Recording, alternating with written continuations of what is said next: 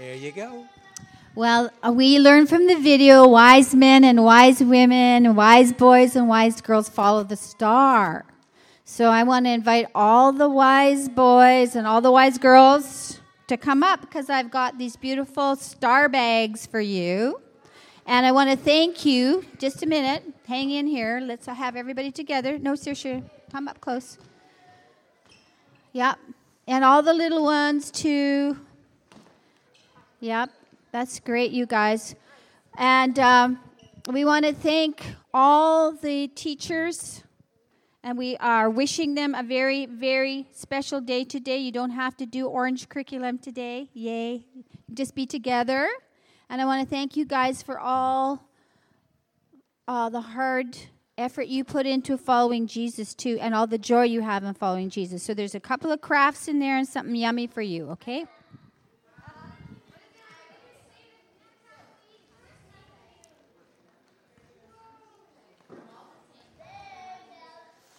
All right, so that's a little something that will that you can enjoy, help you get through my sermon.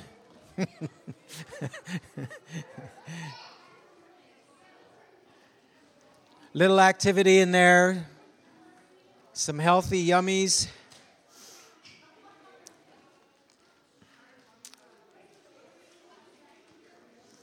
So there's a little something that parents and caregivers can do with the kids in case you're a little, you know, I'm not that exciting as I'm preaching this morning. Just do their craft with them. Anything to help you through till, till lunchtime. Awesome. I'm going to be only 10 minutes. How many believe that? Nobody. Great is your faith.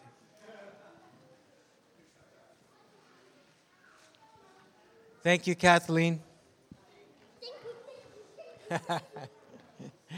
awesome. So, Ken, should I try the wireless or you want me to try it?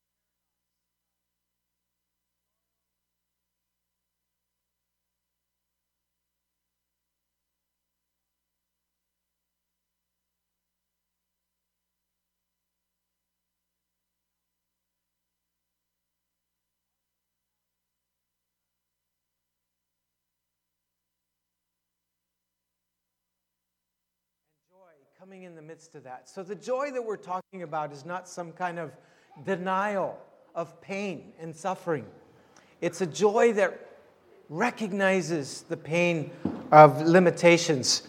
And so, I want to I want to address the, the, the grief and loss that comes with limits. How many have ever noticed that you're, you're not God? That, you're, that you have limits? And uh, this past year, I turned 60, and what I found with turning 60 is, is I have limits. Um, and, the, and, and the difference is when you turn 60 is you know it. When you're younger, you have them, but you don't know it. You're in denial, right? And so if you, if you attended my 60th birthday party, forgive me. If you didn't, forgive me.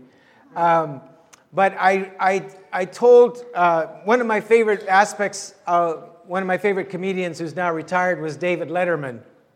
And he'd always have those top 10 things in his, his, uh, his, his routine. So I want to give you again, for those of you that were there, re- sorry for the repeat, you forgot it all anyway, right? Just like me. Uh, he said he gave the Uh, so I want to give my top 10 things about turning 60 in the, in the style of David Letterman. Number 10, when you can't find your eyeglasses, they're almost always on your forehead. Number nine, your failing eyesight is nature's way of softening the blow every time you look in the mirror. Number eight, your, your pants creep upward as you age, and by the time you're 60, you're a pair of pants with a head. Number seven, your memory is so bad you can plan your own surprise party.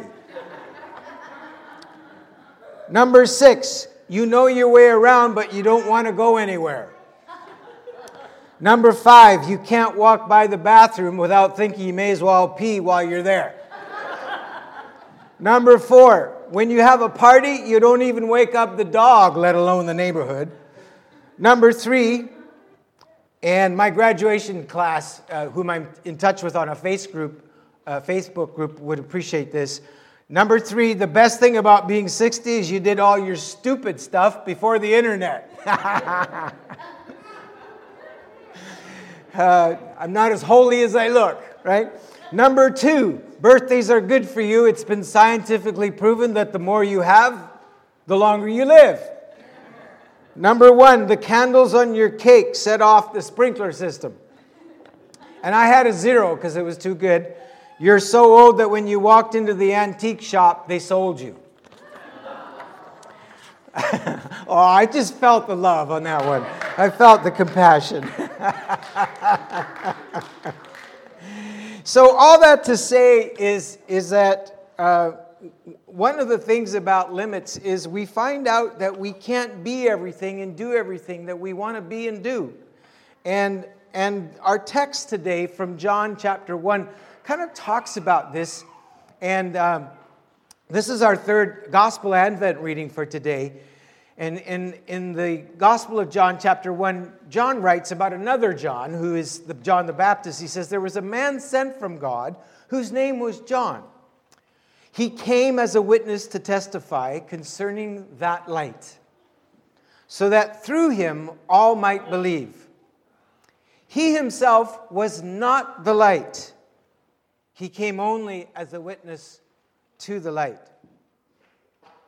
So notice those words, only and not. There's kind of that, that negative to, to slant to John there. Verse 19. Now, John's testimony, here's what John himself said about himself. When the Jewish leaders in Jerusalem sent priests and Levites to ask him who he was, he did not fail to confess, but confessed freely. I am not the Messiah. That's just the weirdest phrase in the whole Bible, right there. Like, that is a double negative, twisted backward. Like, he did not fail to confess, but confess freely I am not the Christ. I am not the Messiah. So, I have good news for you today. You are not the Messiah. you are not the Savior. But you know what? We grieve that because sometimes we want to be for our families, for our friends, for ourselves, right? For our city, the brokenness, the homelessness. I am not going to solve the homelessness in Vancouver. I am not going to solve the fentanyl crisis. I want to, but I'm not going to do it. And that grieves me because I have limits. I can't do everything. I can't be the kind of pastor that everybody wants me to be. That's my limits. I'm finding that the older I get, the more I'm a disappointment to some people. Now, I was before, I just didn't know it, right? I thought that everybody liked me. Um, so I thought that I would win Vancouver for Christ. I thought that I would bring Canadian revival. Now you know why I had a breakdown. Uh, I remember one Sunday, I was preaching about the Vancouver Eastside Vineyard and explaining why we don't do this. How many know what that is? That's a singing Christmas tree. It's a beautiful thing. Broadway Church does it every year. Most of my flagship, I grew up a Pentecostal every large ch- uh, Pentecostal church in every city and every in the world would have a singing Christmas tree. And it's a beautiful thing. A lot of people come, a lot of people who normally would never darken a church door come to see the singing Christmas tree and hear the gospel. It's a beautiful thing. And I was trying to explain to Vancouver Eastside Vineyard one year why we don't have a singing Christmas tree. And I will never forget Dan Puntelti saying, Yeah, you, we won't have a singing Christmas tree, but this is what we'll have a Charlie Brown Christmas tree. How many know we're the church of the Charlie Brown Christmas tree? And you know, I looked it up on the I looked it up on the internet today, and I found out that it is one of the most beloved symbols of Christmas. People love the Charlie Brown Christmas tree. I even found one on the website where that little ball had just pulled the tree right down to the ground. I thought, that's us. That's us. We're broken, we're weak, we're fragile. You know, we're, we're chaotic, we're messed up, but Jesus was born in a messed up, poopy stable, wasn't he? He came into the midst of a mess. And so it's not that those things are bad, it's not better or worse, that singing Christmas trees are better than Charlie Brown Christmas trees. It's just being who we are is the way that God can most bless and use us. And so that's so freeing to us, isn't it? So let's read on because John goes on to say this. They asked him, Then who are you? Are you Elijah? He said, I am not. Are you the prophet? He answered, No. Finally, they said, Who are you? Give us an answer to take back to those who sent us. What do you say about yourself? So John replied, I love this, in the words of Isaiah the prophet. Remember the gospel of Isaiah we talked about a bit earlier? I am the voice of one calling in the wilderness. Make straight the way for the Lord. Now the Pharisees who'd been sent questioned him, Why then do you baptize if you're not the Messiah, nor Elijah, nor the prophet? I baptize with water, John replied, but among you stands one you do not know. He is the one who comes after me, the straps of whose sandals I'm not worthy to untie. The good news of Christ. So get this John is the first prophetic voice for 400 years, right? He comes on the scene, everybody's desperate for a Savior, they're desperate for a Messiah. They're desperate for somebody to be a messenger from God. And they say to him, Are you that guy? And he goes, No. I mean, it must have been hard for John because he felt the needs of the people. He felt the longing of his country, their desire to, to, to break oppression and poverty and to, to set people free. And it was it must have been so tempting in the power. And I've I've experienced incredible power at times in my life and ministry, and it, it does strange things to your head. And it could have been very tempting for him to go, well, maybe, maybe I didn't hear the Holy Spirit. You know, I mean, look at look what's well, look what's happening. Look at the crowds. I must be that guy. Could have been easy, could have had a Messiah complex, just like most of us have. And so he had to say no. He had to be a disappointment to the people and stay with who he was and I love that word voice that he gives there. That word voice is where we get our word vocation from. Did you know that? The word vocation comes from the word voice. And your vocation is finding your own voice. Finding your voice. How many have ever heard somebody say, I want to be a voice for the voiceless? Stop saying that. You don't want to be a voice for the voiceless. You want to help those who are voiceless find their voice. Right? That's what we're called to do. That's what John was called to do. And that's what John was is he found his voice and so I want to say three things. Wrap it up. John, finding the place of your joy. What's the, what's the key to finding the place of your joy? on this Advent. John felt pressure to live a life that was not his own li- life. Most of us feel that pressure through life from others, from peers, from society, even from within our own drivenness and brokenness and insecurity. We, we feel pressure to find our own voice. But these guys at the back are finding their voice. That's beautiful. I love it. Awesome. So he resisted this pressure by naming and owning what he was not. Can you do that? And there is grief in that. There is grief when I go, you know, I'm not going to make everybody happy. I'm going to make decisions that disappoint people, even people that are closest to me, in order to be true to the voice that God has put in me.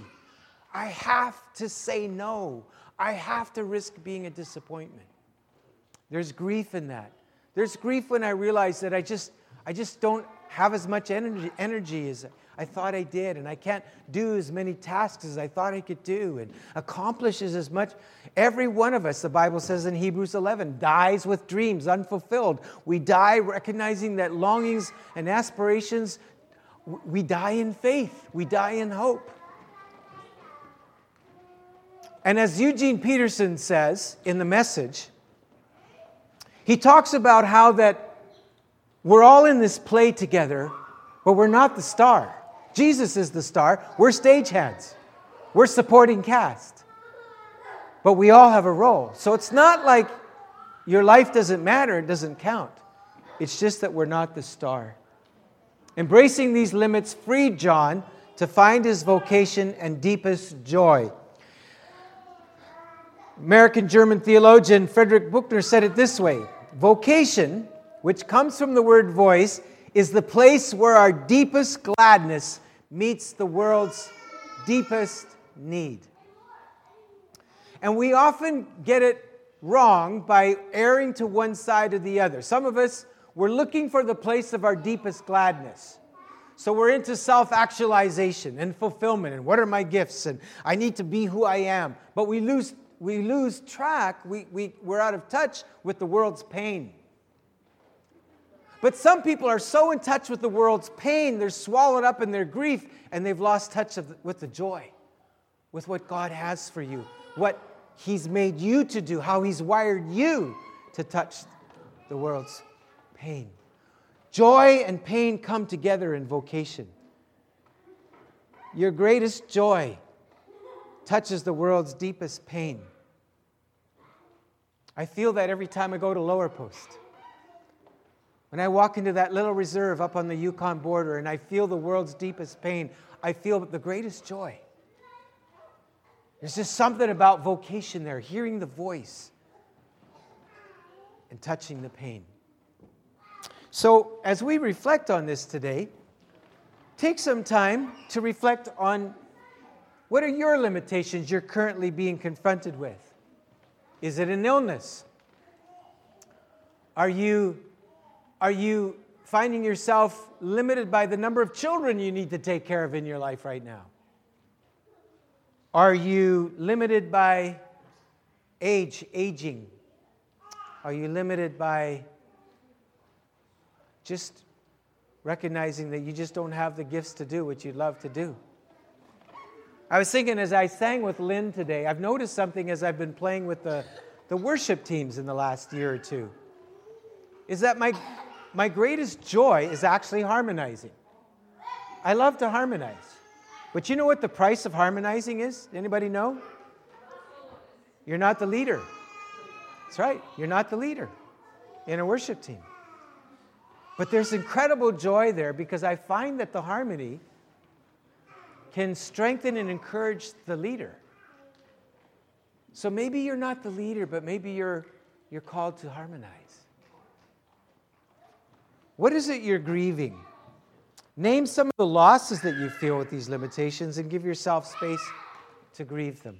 And finally, in what ways might the limitations you're feeling at this season in your life actually free you? They're freeing. When you when you find out what you're not, like John the Baptist, you're free not to be the savior. You're not to be you're free not to be the star player here. You're free to be a supporting actor, a stagehand. But that's the place of deepest joy that frees you to find out who you really are, that place of deepest gladness that touches the world's deep need. Will and I sometimes have joked about that, that, that psalm where David says, I'd rather be a doorkeeper in the house of my God than to be the star player. It's kind of a paraphrase in the tents of wickedness. I'd rather be a janitor in God's house than to be the CEO of a corporation of wickedness. It's kind of the, the joy, gladness, the pain is coming together. So, the good news is you are not the Messiah. But the good news is Jesus is, and He's here to save you. He's here to save me. I don't know about you, but there's something about our human pride that gets offended when somebody says you need rescue. Isn't there? There's only one time that we're not offended when we need rescue. And that's when we're going under for the very last time. Usually, right? When we hit rock bottom. And some of you are hitting rock bottom today. You walked into this place and you're hitting rock bottom, and your cry for mercy is not some, oh, Jesus, well, if you're out there, help me. You're desperate today. And that's where God comes. That's where God meets you. And his presence is power. And power is here today to save you, to save me, to save our city, to save our world.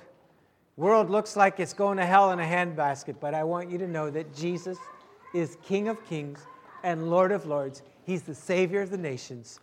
And in the midst of all the mess and all the poop and all the garbage, He's at work. And whatever poop and garbage and mess in your own life that you feel, He's at work today. He's the Savior. And you call in the name of the Lord, He will answer. He's here to help you today, He's here to save you. And we can do that right now. So why don't we? Why don't we call on the name of the Lord? Why don't we just stop right here before we go to our lunch and just ask Him to save us afresh, to be the Messiah, to save us from our messianic complex and our grandiosity that gets in the way of us being the stagehands and the supporting actors that He's called us to be. So, Holy Spirit, we invite you to come right now. And would you, by the power of the resurrection, the resurrected Christ,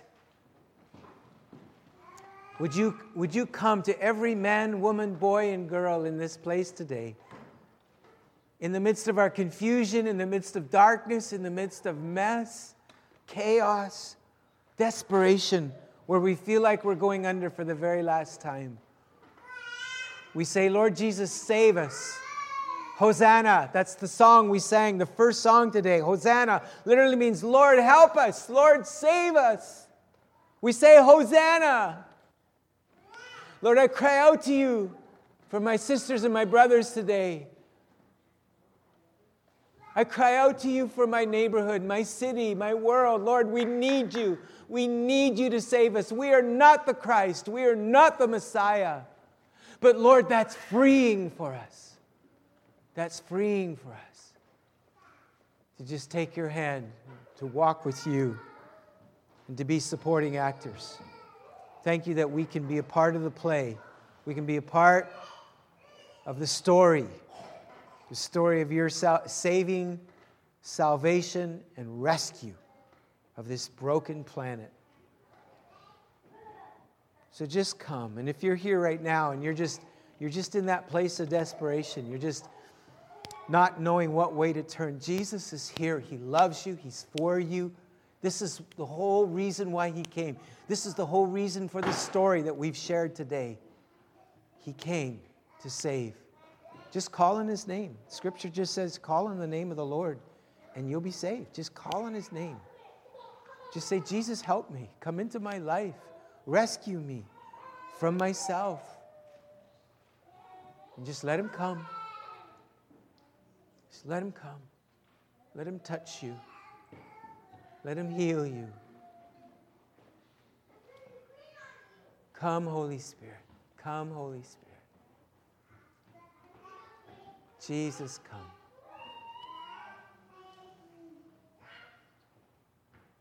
Some of you are just feeling what John Wesley talked about 400 years ago. He said, My heart was strangely warmed. Some of you are feeling like a warmth in your heart right now. That's His love. Perfect love casts out all fear. He loves you, He's for you. He's on your side, He's in your corner. He's in your corner, He's got your back. He's pleading before the Father right now on your behalf, Romans says. Is that good news? Isn't that amazing? This is good news, friends. This is gospel.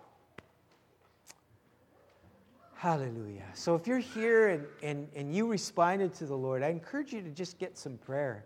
Come up and talk to me or any of our, our elders here today, people around the front, or turn to a friend that you trust that could pray for you. Don't be on your own with this. Let, let the body of Christ be God with skin on to you today. Know that you're loved. Know that God is just so delighted that you came today, that you overcame all of your fears and barriers to cross the threshold, to come into this building, to be in His presence. Just let Him hug you, let Him embrace you. And can we do that on His behalf? Give us that chance. Amen. So we're going to transition. We're just going to move right downstairs, and uh, it, we're going to we're going to start eating in about 20 minutes. So what we'd like you to do is is first go downstairs, find a seat